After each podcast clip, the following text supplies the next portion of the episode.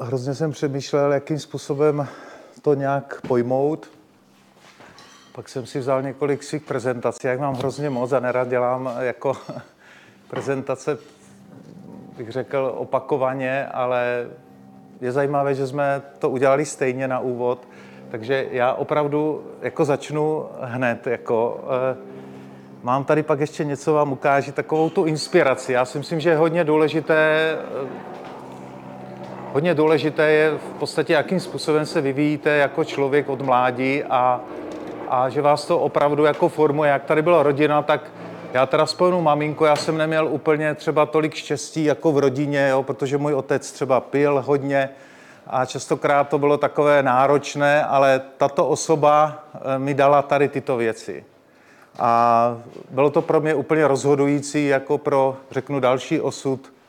Já častokrát říkám, opravdu to nikdy se nevzdávej, je úplně zásadní, ten osobní příklad jo, je úplně zásadní.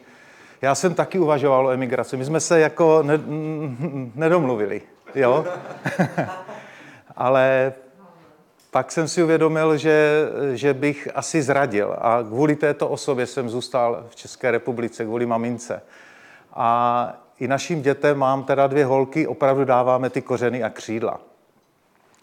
To je rodina, máme to úplně stejné, jo, mám dvě dcery, musím říct, že jsou v Praze obě dvě, takže s manželkou jsme tady, ale toto je ono. Je to vlastně spojení pro něco, spojení eh, pro něco vyššího, něco vytvoření eh, něčeho, co obohatí svět a pomůže lidem. A to je naše vize. Jo, já ji tady nebudu vám promítat, ale když se podíváte na komu, tak tam vždycky najdete, všude najdete, a u nás to ví každý, že chceme obohatit svět a pomáhat lidem.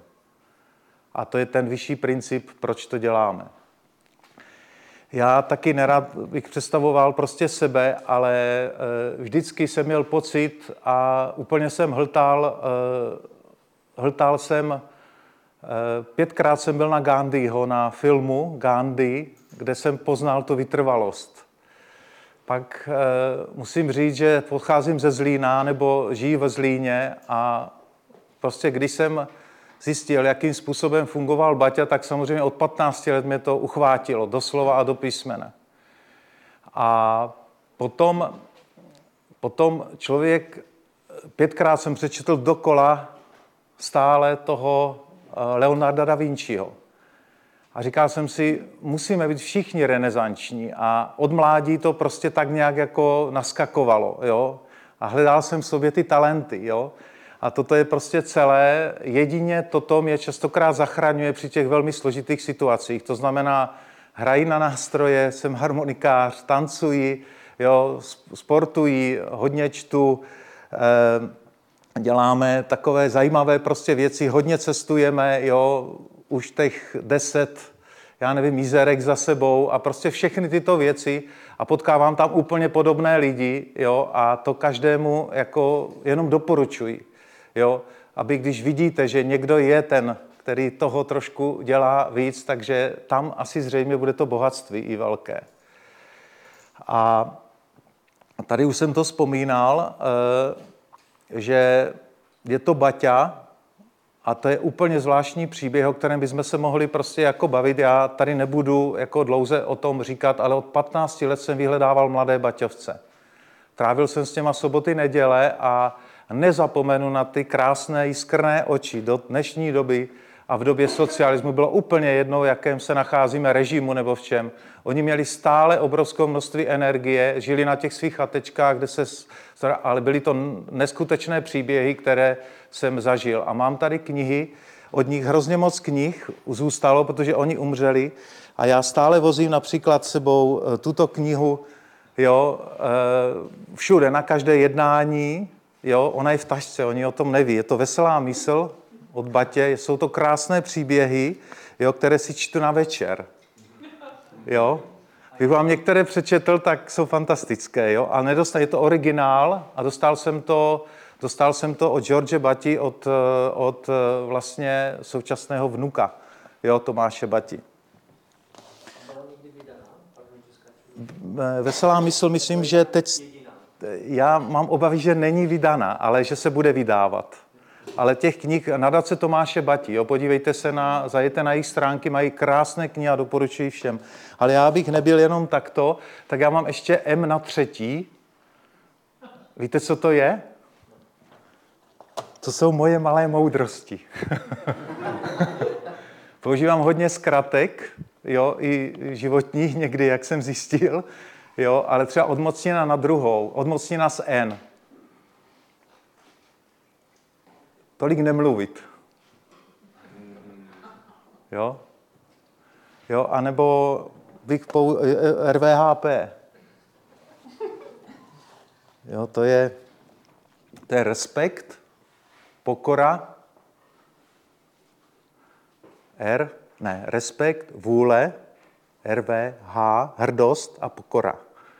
Je to hrozné, jako ta zkrátka, ale pamatuju si to vždycky, jako tyto věci. Takže já jsem dělal ve Slušovicích, já jsem dělal taky, ne, já jsem dělal šefa moštárny hrozně dlouho. A oka, to, zatím jsou příběhy vždycky za každým. Tady řeknu jenom tento jeden a to je ten, že jsem nikdy e, řekl, že už si neveznu na sebe kravatu v životě. Jo? A od 15 let, v podstatě nebo od 18 let jsem neměl na sobě kravatu a nikdy mít nebudu do konce života, protože Jednou se mi stalo, že na nějaké točivé mašině, jo, na ostředivce, mi to tu kravatu prostě chytilo. A my jsme to měli povinnost nosit a já jsem to prostě odmítl, dostal jsem za to obrovské pokuty potom, jo, že nenosím jako kravatu, ale ve Slušovicích jsem se udržel, ale bylo to náročné, jo, že všichni jsme museli nosit kravatu.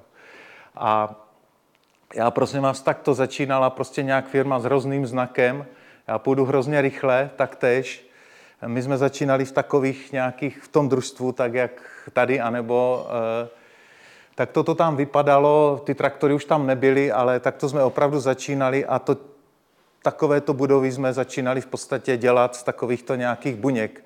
Mě to obrovsky nebavilo, jo, abych vám pravdu řekl, a e, my jsme v podstatě po té, bych řekl, té první krizi přišla obrovská druhá krize, kdy, kdy došlo k tomu, že my jsme v podstatě propadali, já jsem začal přesně po revoluci, hned v 89.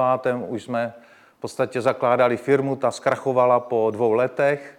V roce 92 jsme založili vlastně firmu Koma, jo, ještě s jedním společníkem, jo, a eh, hned po třech letech jsme zjistili, že velký problém, jo, že eh, v podstatě nemáme žádnou koncepci.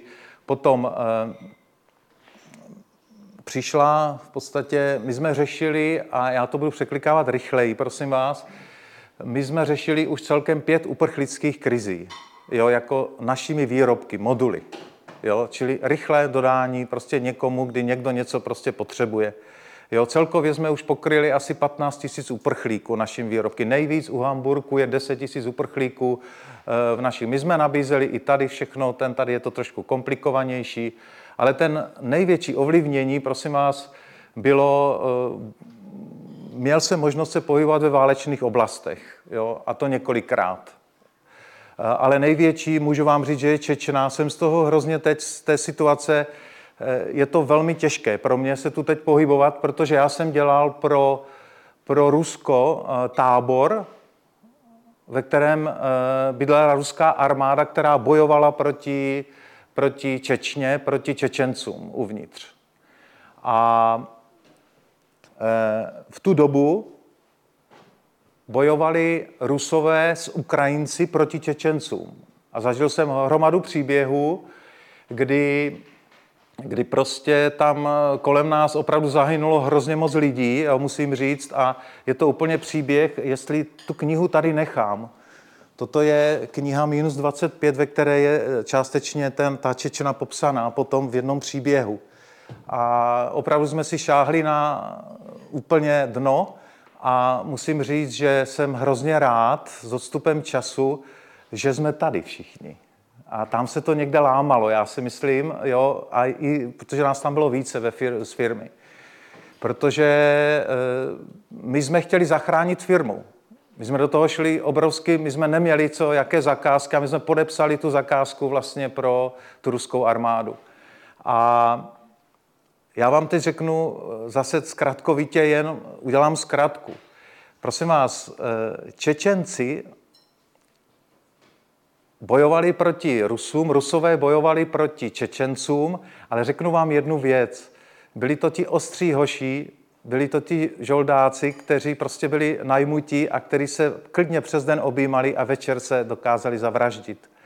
Mezi ruskými vojsky byli Ukrajinci a již tu dobu vám řeknu jednu věc. Ruský národ bohužel neuznává ukrajinskou národnost. Znáte ten název? Setkali jste se s tím, jak je nazývají rusové? Chacholi. A to je jak kdyby Čehůň, nebo prostě něco takového. Nikdy tam neuznávali a viděl jsem na vlastní oči, kdy opravdu oni se k ním chovali velmi špatně a v podstatě to pro ně není rasa. Jenom pro vysvětlení, protože trošku i to té dnešní doby, kterou musíme prostě prožívat. Jo? Moje manželka má už 25 let stavební bazar, je Táňa se nazývá. a, a má takové ne, bazar ne, ale moje manželka. Ale bylo to řešení krádeží. Já když jsem přišel do firmy, tak jsem přišel do družstva, kde všichni normálně nosili cokoliv a vůbec se nevě, prostě normálně to vynášeli ven a stavili si z toho různé domy a všechno. Já jsem to nemohl normálně zastavit, jo, takže my jsme opravdu... My jsme opravdu museli udělat to, že, že jsme opravdu, já jsem nechtěl dělat nějaký ty restrikce, ale on se tam postavil a řekl jsem, prostě nemůžeš to nosit, jo, vysvětloval jsem jim to, jo. A tak bylo to družstvo, jak ty vzpomínal, jak oni to tam prostě dělali. No, my jsme pak nakonec spásná myšlenka z inseminační stanice Bíků, o vesnici Altero byla nějak, jako se to tam padalo, tak jsme udělali stavební bazar. Už funguje 25 let a prosím vás, toto je největší princip, já říkám, cirkulární ekonomiky a udržitelnosti. O tom, to je další příběh, o kterém by se dalo jen vykládat. Jo? Manželka byla učitelka v mateřské škole jo? a po, když byla na mateřské, tak jsem jednou přišel doma a ona říká, ty prodala jsem to, prodala jsem to, to, to už tady nebylo. No a tak se přesunula pak do bazaru a ona opravdu měla ten talent a spustila to a teď v současnosti je to největší stavební bazar, kdykoliv děláte jaké rekonstrukce, všichni tam vozí, kdykoliv jsou na normativní zásoby, všichni tam vozí a znovu se používá a my veškeré zásoby, které jsou u nás nadnormativní anebo odpady, vozíme tam a u nás si to lidé vlastně můžou potom koupit naši zaměstnanci za takovou cenu anebo ostatní. Že to je bazar. No, Eh, dobré, ne? Rozumíte tomu? E, to je dobře. Když je tam nějaké tajemno někde, tak vždycky je dobře. Tam jako něco se skrývá, což nás... Já jenom velmi... Eh, ty jednotlivé čáry jsou, kolik jsme vyráběli, vlastně toto je leden až prosinec a toto jsou jednotlivé roky, jak jsme postupně rostli a kolik jsme vyráběli těch modulů, o kterých za chvilku bude řeč vždycky za měsíc. Na začátku jsme vyráběli, jo, když byste tady ty čísla, ale to není podstatné, našli třeba číslo 3 za měsíc. Jo. Nakonec jsme se dostali na 350 jako rekord. Jo. Je to, zatím je samozřejmě velká cesta. Jo. Ta třetí krize přišla, já se tím nechci úplně tolik jako chválit, jo, ale Ehm, kde se to otočilo z těch stavebních buněk, jak jste tam viděli na tom obrázku, na ty moduly, tak byly právě McDonaldy. A ehm, osobně už nejím teda v McDonaldu. Je to další věc, kterou, eh, kterou asi... Eh, ale teď jsem přešel a Táňa mi právě poradila, že bych to měl dělat, jako jo, někdy, protože Eh, údajně nechodím na obědy a tak a někdy tou cestou přece jenom ten McDonald, tak jsem přešel na trošku jinou, eh, jinou metodu. Já vám řeknu proč. My jsme nakonec, my jsme postavili pět McDonaldů, nepoznáte, že jsou modulární, jo, jsou tady v republice, jeden je v Mladé Boleslavi, je v Ostravě, pak je v Olomouci, pak je v Bratislavě a jeden v Holandsku. A my jsme tady pochopili možnosti modulární výstavy. Psal se rok 2000, Eh, stálo nás to málem krk, jako byla to třetí krize, kterou jsme prožili a obrovsky jsme se zadlužili, protože my jsme do toho věnovali, my jsme vyhráli velký tender na dodávku McDonaldu, 100 McDonaldů do střední Evropy v době, kdy rostl vlastně McDonald a McDonald eh, eh, board vedení rozhodlo o tom, že zastaví vlastně veškeré modulární eh, McDonaldy, protože přišla nemoc šílených krav, jestli si vzpomínáte. A celý ten projekt krachl. My jsme do toho investovali obrovské peníze a dostali jsme se na, do velkých problémů. A prozradím, a teď už to dělám, už si to můžu jako teď dovolit, protože od roku 2003 je firma trvalé v zisku, ale do této doby nebyla a měla obrovské dluhy. Eh, my jsme po všem eh, vlastně, kdybychom veškeré aktiva speněžili, tak firma byla minus 100 milionů v roce 2000. Manželku budu vzpomínat vícekrát, nevěděla o tom úplně. Ale v roce, byl to rok opravdu 2000, kdy jsme si sedli proti sobě a já jsem mi říkal, že, že je pruser. A já vám můžu říct jednu věc a to je z té maminky do ženy. Jo? Tehdy Táňa seděla proti mně, když jsem mi řekl, že máme minus 100 milionů, tak mi řekla, to zvládnem, jdem do toho.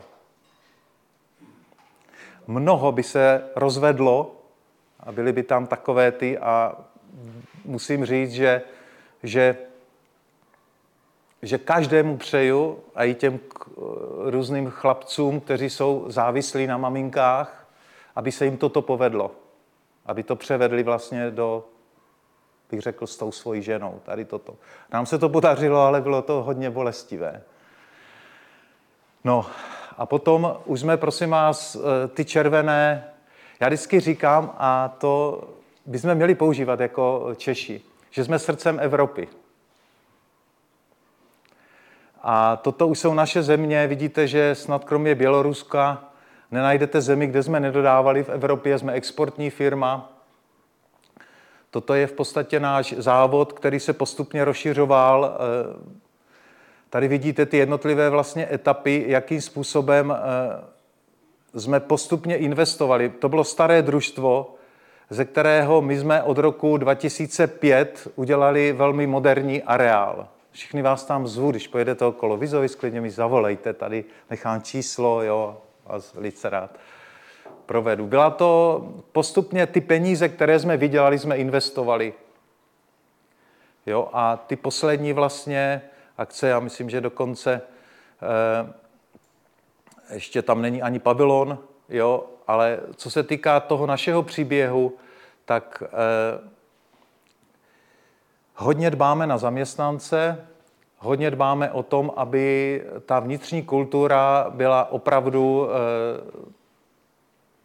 otevřená komunikace, eh, děláme hodně akcí uvnitř té firmy, protože je to, my si říkáme, koma family. A samozřejmě všichni to hned nepochopí, ale musím vám říct, že v těch příbězích, když jsme museli propouštět třeba zrovna v tom roce 2060 lidí, já tady schválně jsem neřekl možná ty údaje, nás je teda 300 jako zaměstnanců, Eh, děláme už teď opravdu miliardu teda obratu, jo, ale není to náš eh, jako cíl. Jo, ani jako každá inovační firma má v podstatě, eh, jak se teď nosí, a to všichni víte, nějaká ta EBITDA nebo nějaký profit, má v podstatě ten profit menší, protože obrovský investuje vlastně neustále zpět. Takže my jsme z toho prostředí, bych řekl, toho družstva, se dostali na úplně jinou, eh, bych řekl, kulturu a když nám přijedete, tak my potom spojujeme vlastně, bych řekl, průmysl s, s uměním. Víte nebo nevíte, ale eh, všichni inovátoři, kteří jsou, možná ten Elon Musk, když jsem se, tak tam jsem se to nedočetl, jo, ale v podstatě, ať to byl Tomáš Baťa, jo, nebo a to byl uh, Steve Jobs, tak eh, všichni vám řeknou eh, a najdete mezi řádky, že všichni spojovali vlastně vždycky technologie s uměním. A myslím si, že je to opravdu klíč k tomu něco pořádného, bych řekl, nebo někde to něco posunout, bez toho umění to prostě nejde. A my tam máme sami i uvnitř té firmy takové zajímavé věci. Já potom to eh, ukážu v té druhé prezentaci. Eh, tady, jsou, tady je x takových dalších příběhů, které my děláme. To pomáhat lidem pro nás znamená v podstatě každý rok udělat nějakou akci. Toto je jeden jenom z, jeden eh, z těch příběhů nebo z těch akcí. Je to škola v Lakvile. Tato škola je postavena 100 kilometrů od Říma já jsem vytáhl jenom jeden, ale bylo to rok, už je to trošku delší dobu, v Lakvile bylo zemětřesení a celkově půlmilionové město se v podstatě vylídnilo jo? a vláda italská vyhlásila, že by se měly v podstatě postavit školy, aby děti mohly jít do škol a bylo celkově vyhlášeno, že se má postavit asi 20 škol. Nakonec se postavili jenom tři a jednu z nich jsme postavili my a jsem na to hrozně hrdý, protože Eh, my jsme podepsali kontrakt přesně 28. července a 16. září jsme tuto školu odevzdali. Jo, a byla to obrovská pomoc, byl jsem tam nedávno, ta škola doteď funguje, je to úplně fantastické a je to opravdu zadosti učinění potom. A musím říct, že v době, kdy eh, Italové v srpnu nedělají, tak my jsme vyšívali na škole a přetáhli jsme to vlastně přes eh, Alpy jo, e, celkem složitě, jo, ale škola prostě jako stojí. Toto je například naše jídelna, jak jsem vám říkal. Jo. Je to opět modulární stavba, e, je to ten vyšší level modularity, je to 18 e, modulů, plus tady je ještě jeden, Jo, my máme uh, hodně videí na YouTube, jestli budete se potom chtít, protože já to trošku budu zkracovat, tak se podívejte, jak třeba taková jídelna se dělá potom, jo, jak to vlastně celé se navrhuje. Uh, nás opravdu někde posunul pavilon v Expo. Ten pavilon Expo je teď ve Vizovicích, my v něm máme vlastně sídlo. Je to hodně o architektuře a uh, je to krásné spojení, já bych řeknu, mládí, cirkulární ekonomiky a takového toho udržitelného života a e, ti kluci měli 29 let, když to navrhovali chybí s Krištofem, jo, tento pavilon. My jsme tu soutěž vyhráli, trošku se nám rozechvěli kolena v roce 2014, protože tady celkově bylo v republice zaužíváno, že e, pavilony Expo dělají takoví ti eh, velmi zkušení architekti a eh, my, když jsme byli vyhlášeni jako vítězové, tak já jsem dostal několik telefonátů, jestli si na to troufneme jo, od těchto lidí. Jo? A když jsme přijeli do Prahy, oni pochází eh, částečně z Brna je chybí, Krištově právě z kláštora pod Zněvom, to je neuvěřitelný. Jo? a Vlado Masla, kdo znáte ten příběh, anebo někteří. A my, když jsme přijeli do Prahy eh, na takovéto představení té naší koncepce, tak, eh, tak musím říct, že jsme ještě zhruba dva měsíce museli dokazovat, že vlastně to zvládneme. A já to opět zkrátím, ten celý příběh. Pavilon byl postaven jako první na celém expu v Miláně v roce 2015, protože byl právě tou, tím systémem modulární výstavby. Byl první odvezen z místa, jo, ze 140 zemí, které se stavěly pavilony. My jsme tomu říkali first in, first out. Jo. A mus, musím říct ten jeden příběh. Jo. Byli jste někdo na Expo v Miláně? Jo, takže jste ho mohli vidět jo, v reálu, tam se koupali děti.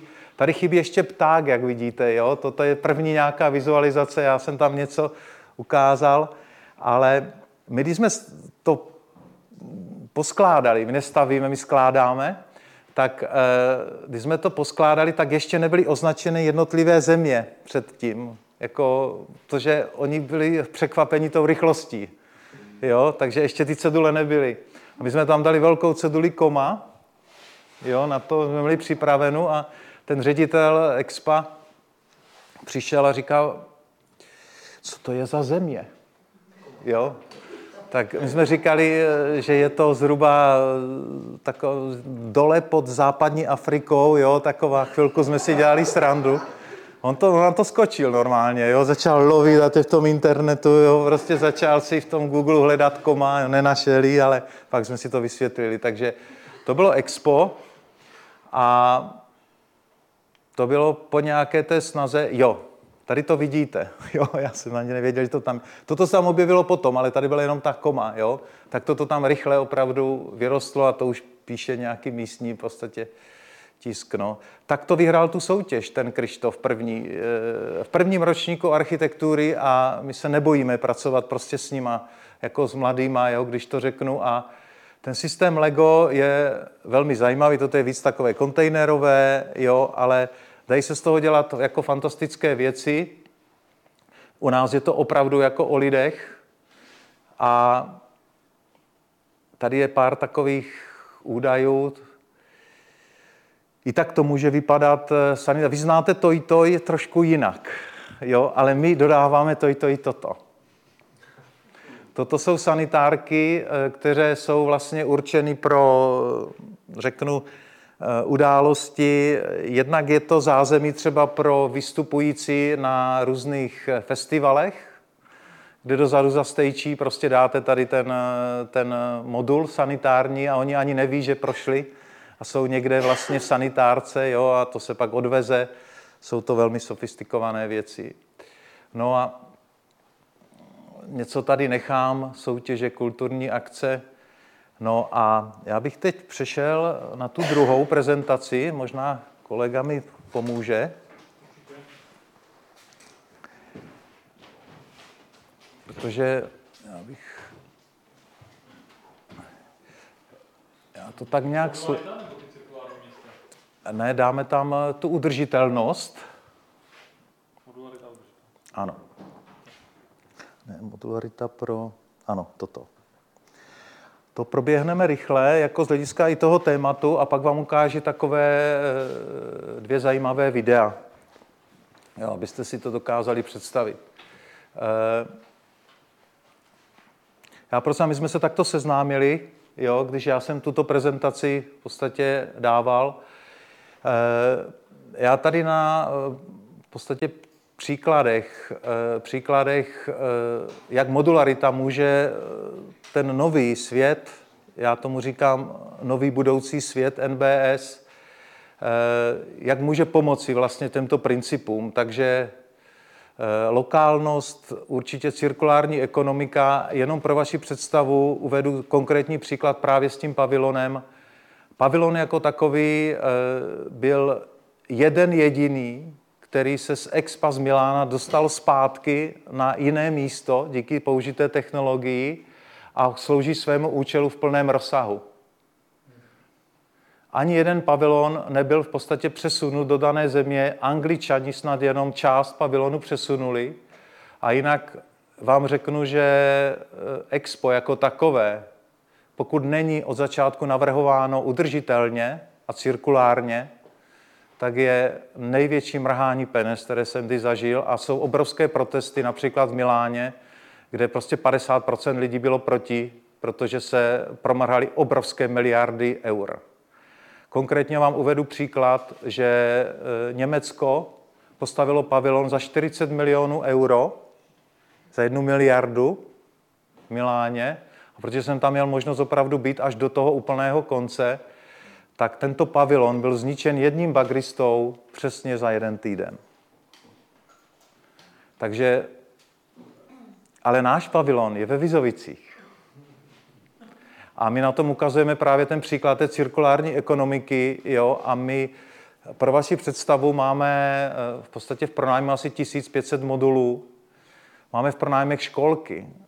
Mám pro ně máme dvě školky, které vlastníme a když je potřeba školka a někde si slavní starostové a, a rady různých měst zjistili, že mají hodně dětí a nemají školky, tak už jsme zachránili někdy, že si zjistili zhruba tak v srpnu, oni to zjistí, jo, častokrát. Jo. To se stává velmi často, ale my máme jenom dvě, takže pořád jsou pronajaté, jo, ty dvě školky. Ale Mimo to, jenom pro vaši představu, eh, my jsme za tu dobu, těch 30 let letos postavili nebo už vyrobili 70 tisíc modulů. A pro představu, asi to představíte, je to, kdo jste byli eh, ve Zlíně, tak je to Zlín. Ale on je bohužel ne na jednom místě, ty moduly, takže se to bohužel nepovedlo. Takže teď jenom takové to uvažování, měl jsem to a schválně to tady říkám, protože my jsme totálně nastavení na to, že jsou podporováni všemi těmi ty světovými organizacemi, banky, státy, podporují hodně moc korporace a my musíme to změnit jo, na ty lokální organizace. A toto, toto si myslím, že je úplně zásadní. Jo, protože je tolik různých prostě e, snah vlastně e, vždycky ten malý, lokální se velmi těžko prostě prosazuje, tak já doufám, že toto je úplně zásadní.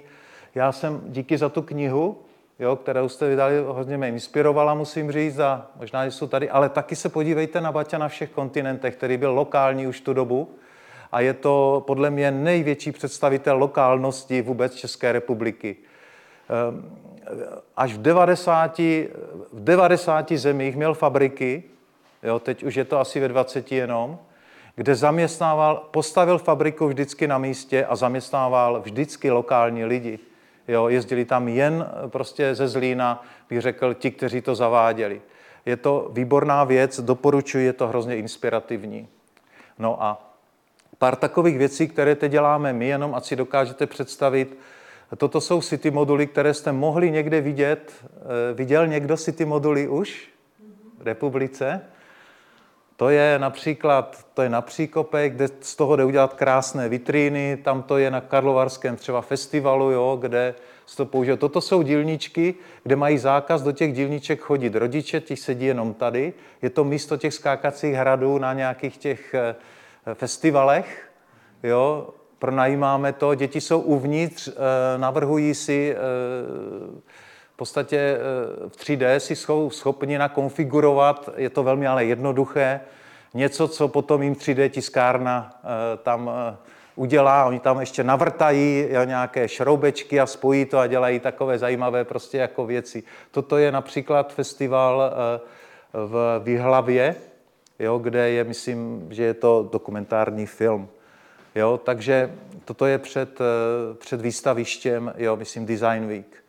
Jo, takže eh, toto si myslím, že je velmi zajímavý příběh. Toto jsou naše nejnovější, nejnovější řada, která je, se nazývá Fashionline. A už jsme začali a vypadá to zajímavě. Je to navrženo tak, je to dílcová konstrukce, jsou to, uh, jsou to moduly, toto vy nepoznáte, to jsou třeba tři moduly, toto je jenom jeden, jo, máme single, double, triple, jo, od 22 metrů čtverečních až po 54 metrů čtverečních. Vidíte, že se hodí to i do Vídně, jo, zajímavě. A ten princip je založen na tom, že my eh, v podstatě eh, chceme dávat do přírody eh, sázet moduly jako stromy. To znamená, my to máme ve směs, všechno je na zavrtaných šroubech, my neděláme základy potřeba tady tyto budovy, takže zavrtáme šrouby, znáte zavr, princip zavrtaných šroubů, který nahrazuje vlastně základy. A my to posadíme, samozřejmě musí to být připojeno energie, bude to i soběstačné, děláme na tom, aby to bylo úplně bez energií. A ten princip je založen na tom, že chceme, eh, chceme to umístit na různá místa. V současnosti to testujeme v Kurovickém lomu, což je kousek od nás, ale již eh, půjde do Izer, Izerek, máme na Lipně už v současnosti a teď jednáme vlastně i eh, v Alpách, v Tatrách, ale i u moře. Jo, a princip bude založen na tom, že tak, jak je Airbnb, si vlastně na, eh, navolíte, jo, že chcete strávit tři dny u moře, další si zablokujete někde v Alpách, přejedete a jste pořád v tom samém a budete se vlastně vypohybovat a budete mít stálý komfort. Ale jinak Eh, funguje to, testujeme, prosím, jo, začali jsme, jo, teprve, takže máme první místo, ale budeme to testovat první s našimi zaměstnanci, už se na to hodně těší. A zajímavé je to, že eh, když odejdete, tak v podstatě samozřejmě zase aplikace, klapne to v té nejbližší vesnici nějaké paní, jo, že, že odešla, jo, návštěva, paní doběhne, uklidí, jo, a, a vy pokračujete, protože za chvilku tam přijde zase prostě třeba někdo jiný. Takže to je Fashion Line. Eh, o tom bych mohl mluvit dlouze, ale eh, třeba potom v diskuzi. Jo? My jsme se dostali až do Afriky a udělali jsme první modulární letiště na světě. Je to náš výtvor, jo? je to velmi zajímavé, spolupracujeme, je to lokální, tady jsou eh, místní, nebo oni jsou tak různě, jo? mám 40 místních, teď s nima děláme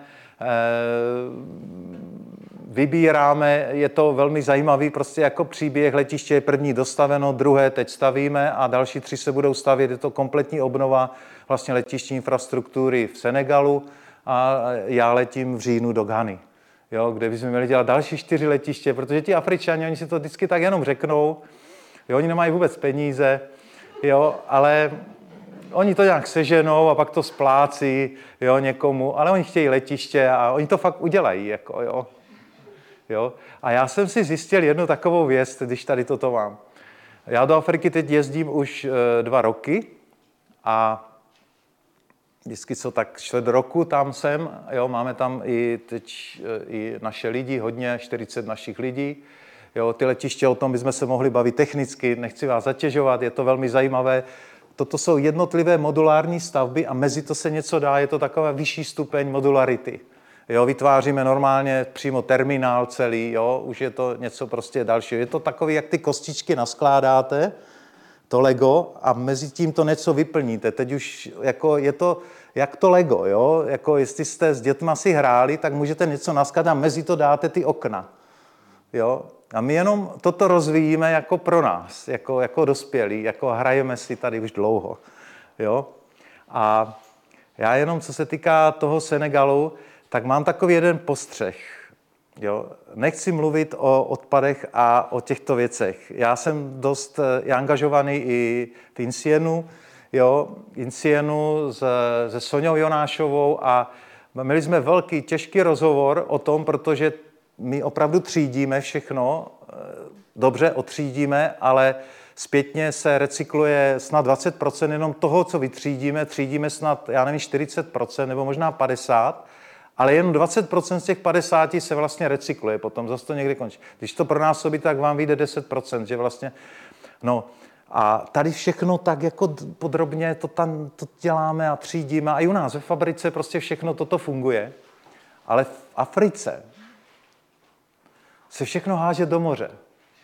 Ty plasty. Tam skoro neexistuje, konkrétně v Senegalu, a potvrdili nám to i, že v Africe večer, když je příliv, jo, nebo ženy nosí takové velké ošatky a všechny ten plast prostě házeli do moře, protože neexistuje odpadové hospodářství. Když jsem se ptal, proč to dělají, řekli mi, že to jsme vymysleli my, ne oni.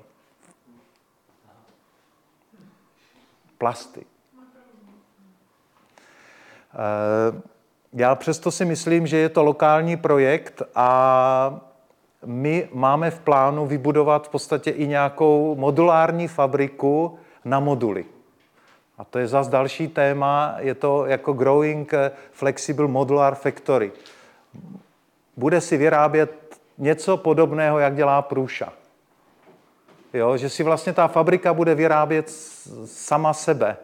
Jo, ale to je ještě Eh, co plánujeme dál, tak já hrozně rád budu i spolupracovat se Zonentorem a s ostatními prostě firmami, ze kterých se můžeme potkat. My, tady je náš závod a my plánujeme takzvané, vystavit takzvané budoucí flexibilní město, které se bude rekonfigurovat podle ročního období, případně podle toho, co se v něm bude zrovna odehrávat.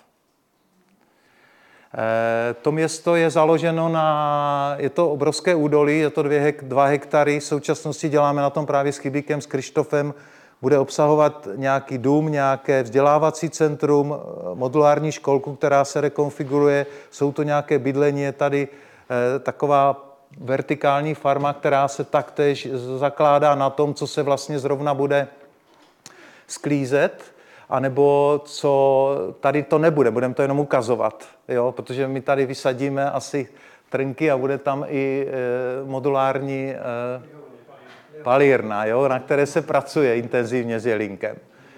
A, ale představte si například na té farmě, zase jsem se to rozvykládal, ještě chtěl jsem vám ty videa.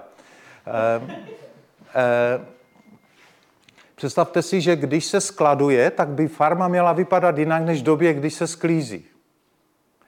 Protože jsou nevyužité ty prostory a pak zas jenom vlastně tam, kde máte stroje, tak je uklidíte. A my to jsme schopni rekonfigurovat vlastně z hora, že se ty moduly některé odvezou, některé použijí jinde. Dokonce to odvezeme do Itálie, kde se třeba zrovna v tu dobu bude sklízit. Prostě je to opravdu ten budoucí nějaký flexibilní svět. Ale máme tam i galerii a vzadu jsme objevili lázně.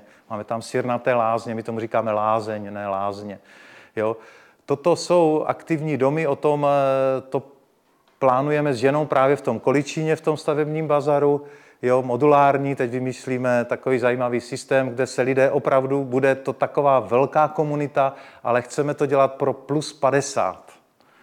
Pro lidi, kteří jsou v podstatě ještě velmi aktivní a chceme přesvědčit je o tom, aby nedávali ty uspořené peníze svým dětem všechny, ale aby je dali vlastně do toho společného života eh, a aby ještě byli aktivní, protože my na jedné straně bude stavební bazar a na druhé straně budeme něco pěstovat.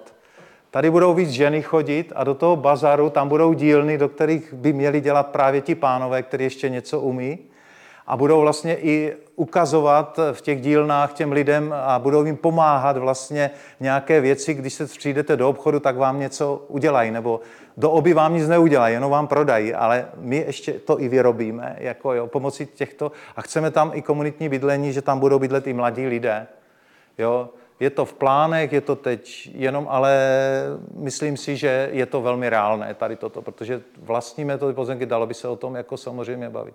Co se týká cirkulární ekonomiky, tak budu trošku rychlejší. Nějaké čísla. Modulární výstavba jednoznačně je preferována v Evropské unii, ještě tolik ne, ale Amerika, Austrálie už naskočila a vlády říkají, že 10% zhruba veškerých budov by se mělo stavět způsobem eh, mobilním, aby jsme neplýtvali prostě s, s investicema, jo, a opravdu jsou to už vládní programy.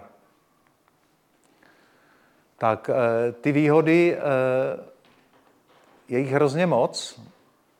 A to je vždycky, já bych to tak překlikoval. Vidíte, tady je linková výroba. U nás, když přijdete, tak my vyrábíme vlastně budovy a na lince jako ty jednotlivé kostečky na lince jako auta. Všechno musí být dopředu připravené. Nemají nás rádi architekti, protože my musíme mít všechno připravené dopředu, protože každý ten modul už jenom do sebe zacvakne a přes takové konektory se spojuje. Jo? Oproti venkovní, a tady to vidíte. Nebudu, mohli bychom se bavit modulární oproti tradiční, jo, to tady vidíte. No, a tady je pár takových zajímavých příběhů. Toto je polo pro belgického prince, který měl takto vypadat. Jo? To polo měli hrát, ale pan princ nějak eh, se nakonec rozhodl, že to nepostaví, ale my už jsme měli polovinu vyrobeno u nás, takže jsme to dodali ty moduly trošku v takovém eh, trošku horším stavu, jo, než je tady toto, ale vevnitř to vypadá velmi právě do kláštora Pozněvo jsme to věnovali. Takže ani neví, že ti pánové bezdomova u Vlado Masláka bydlí vlastně v takové krásné budově, jako která měla sloužit belgickému princi. Tady tento, už bylo řečeno, tak toto vypadalo na, tak toto vypadá u nás. Už vidíte tam tady právě toho autoptáka. Autopták je, a přibyla tam samička, vizionářka, jo, nahoře. A je to autopták, on se dívá do přírody a z druhé strany auto.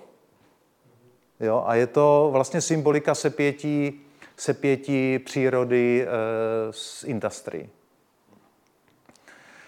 Tak bazar, to už jsem říkal, to je ta Afrika. Jo? Prosím vás, toto je snímek, který opravdu, bohužel, jsem pořídil. A je to hrozné, ale my třídíme. Toto je ve stavebním bazaru. Jo, to jsou ty naše zbytky, nebo co nám prostě zbudou, tak se prodává. Když si vypadaly školky takto, naše vypadají takto. Postavili jsme jich celkem 100 už.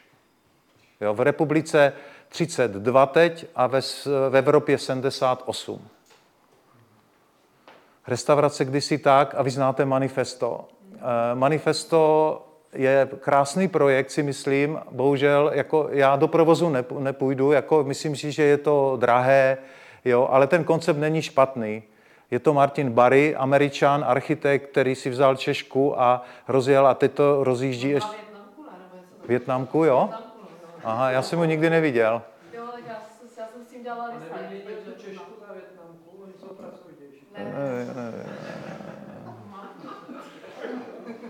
Ale jinak je to geniální nápad na covid. To je normálně, to je normálně 20 okýnek. Jo?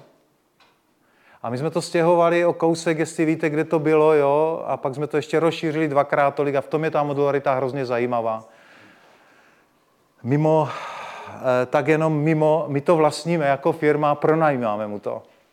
Je to na pronájem. Jo, to není jako on pak neměl zdroje, tak to prodal zase zpátky a, a, to pronajímáme. a protože pronajímáme moduly, tak No a vidíte, no, tak jako je to ten pěkný rozdíl. No a toto je celý příběh e, migrantů. Toto jsou ty vesnice, které vznikly u Hamburku a na to by se dávala omítka, pokud by zůstali. Pokud nezůstanou, rozdělá se to a putuje to s nima do Sýrie. To jsme navrhovali, prosím vás, totálně nepružná administrativa, vám můžu říct. Měl jsem x jednání, jsem řekl, že to máme vyřešeno, tento problém. V podstatě e,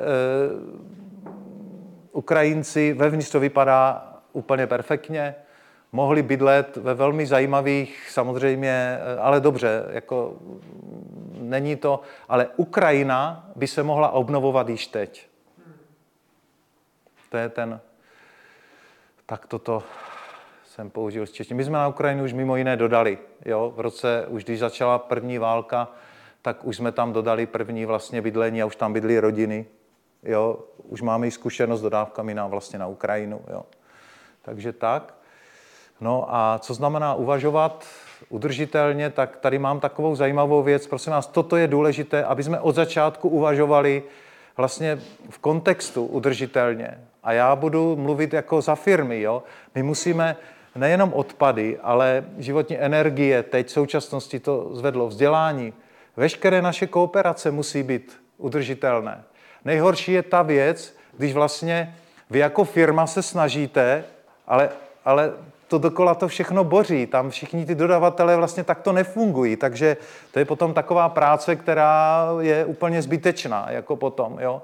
Takže my opravdu vzděláváme, i naše subdodavatele vám můžu říct, a tlačíme na to jako všechno. A toto si myslím, že je jeden z principů té udržitelnosti, že by ty firmy, které takto uvažují, měly opravdu si dát tyto podmínky jako i u svých eh, vlastně subdodavatelů a tím pádem se to může šířit. Tak, eh, tak toto vypadá teď u nás, jo, o tom nebudu mluvit dál, toto je naše nové vývojové centrum, vedle je pavilon, tak toto vypadá uvnitř, jsou tam takové zvláštní pyramidy, jako když budete chtít, a jsou tam takové zvláštní eh, kry, a my tam pořádáme různé akce, třeba letní kino, jo, máme hrozně, ta firma žije, jako, jak jsem vám říkal na začátku, jo. Takže já jsem slíbil, já už jsem přes, abych videa, tak to vypadá, když se vyrábí, jo. Ty linky jsme si navrhli opravdu postupně sami, ty jednotlivé moduly vlastně postupují tou firmou. O pavilonu už tady byla řeč, toto je možná zajímavá věc. To je taky dům bez základu. A je to dům v Paříži, který jsme postavili eh, a je to pilot pro mladé rodiny, jo, který se staví a můžu vám říct, že ty peníze, které teď jsou v Praze, jsou nekřesťanské, nekupujte to, jo, protože toto není, to, to neodpovídá ničemu. My jsme schopni prodávat v současnosti za 60 tisíc korun za metr čtvereční. A i při zvýšených cenách. A vy tady se kupuje v Praze, protože dcery tu jsou. A odmítl jsem to, se, snad jsou už, já nevím, na 140 tisících nebo kolik. Jo. Ty, ty děláme i na střeše, výborné, když nemáte pozemek, tady jsou ty zavrtané šrouby. Ten šroub jde podle únosnosti té půdy a normálně tak eh, metra a půl až dva. A ještě záleží na tom, jak je široký. Jo? Vy vidíte jenom tu, tu, ten vrch, jo, ale on je široký, on je takto, on se zavrtá vlastně jak normálně uh, nějaký uh, šroub. Hodně děláme i zelené střechy, jo, to jsou objekty, to je u nás na pavilonu, to je vlastně ten v tom lomu, jo, o kterým jsem se bavil, a tam je třeba opět v Paříži u TŽ, TŽV objekt. No a toto jsou ty naše věci, kam kráčíme. Eh, já si myslím, že toto je velice důležité. I Josef to tam na konci měl, těch deset nějakých bodů. A že je velice důležité vlastně si toto uvědomit a my to opravdu jako žijeme. Jsou to konkrétní věci, eh, kterými se dnes a denně zabýváme. Máme svoji školu, eh, jo, ve které vzděláváme lidi. Školy nám nejsou schopny připravit v podstatě absolventy tak, aby reagovali na ty dnešní doby na dnešní dobu. Je to hrozně zajímavé, jo, že opravdu e, jsou hrozně vždycky překvapení, kolik znáte pojem agilní určitě, jo, jako řízení, projekty. E, my už v podstatě všechno řídíme, když to nazvu takto agilně, ale už dlouho. Jo, prostě musíme reagovat okamžitě na změny, tam to nejde, jdem zpátky, tam, tam, tam a na to není mnoho mladých lidí připraveno, když přijde ze školy. To musím říct, že jsou z toho hrozně překvapení.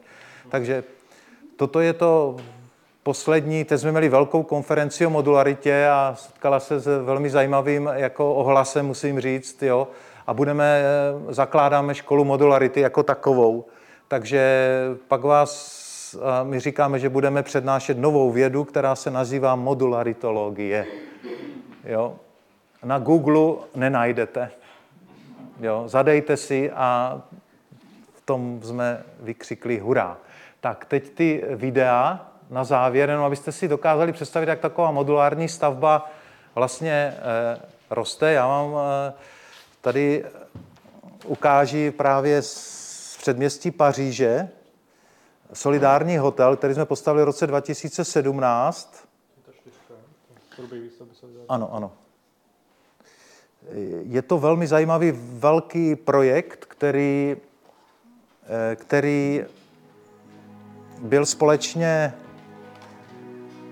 uh, uskutečněn vlastně s architekty francouzskými a uh, Paříž jako taková, jo, tak to nějak vypadá, jenom pro vaši představu. Toto je základ pro modulární stavbu, jo, takové jednoduché základy a tak to vlastně ty moduly přijíždí v autech, tak to se staví, toto jsou konkrétně desetimetrové, my to děláme různé od, od, od 3x2 metry až po 11x4. Jo, a toto je solidární hotel. Eh, město Paříž eh, poskytlo vlastně, eh, je to taková světová křesťanská organizace, jmenuje se ORA, píše se Aurore. A Oni se starají o bezdomovce. Starají se takovým způsobem, že cílem je nikoliv, aby byli na doživotí někde, eh, bych řekl, uzavřeni, ale cílem je, je dostat vlastně za čtyři měsíce zpátky do života. Celkově v Paříži je, v Paříži je tři tisíce eh, lidí, kteří se ocitli bezdomova. Nikoliv jako bezdomovců, ale jsou to lidé, měl jsem možnost se setkat eh, třeba eh, s právníkem, měl jsem možnost se setkat s podnikatelem a oni vlastně toho chtějí postupně vybudovat těchto solidárních hotelů. Nejladši by to pokryli všechno, ale mají v plánu vlastně jich vybudovat pět. Jo, obsluhuje to tam 150 e, eh, dobrovolníků a každý má zhruba, je jich tam 300, takže každý má dva lidi, jo, vždycky. My jsme to postavili jenom pro vaši představu, včetně fasád máme i jednu část provoz, kde si děláme i fasády, tak to vypadá ten modul, když odjede, na to se potom dává fasáda. Možná zajímavější i toto, jako jo, někdy, jak se na to... to je ohleduplnosti tam asi. Ale ten, eh, je to s tím letištěm jedna z největších staveb, kterou jsme udělali, ale my jsme ji postavili celkově za čtyři měsíce potom na místě. Díky té předpřipravenosti 90% opravdu ve firmě a 10% jenom potom na místě ty spoje. Jo. Takže těch příběhů by bylo víc a abych vám poděkoval. Děkuju.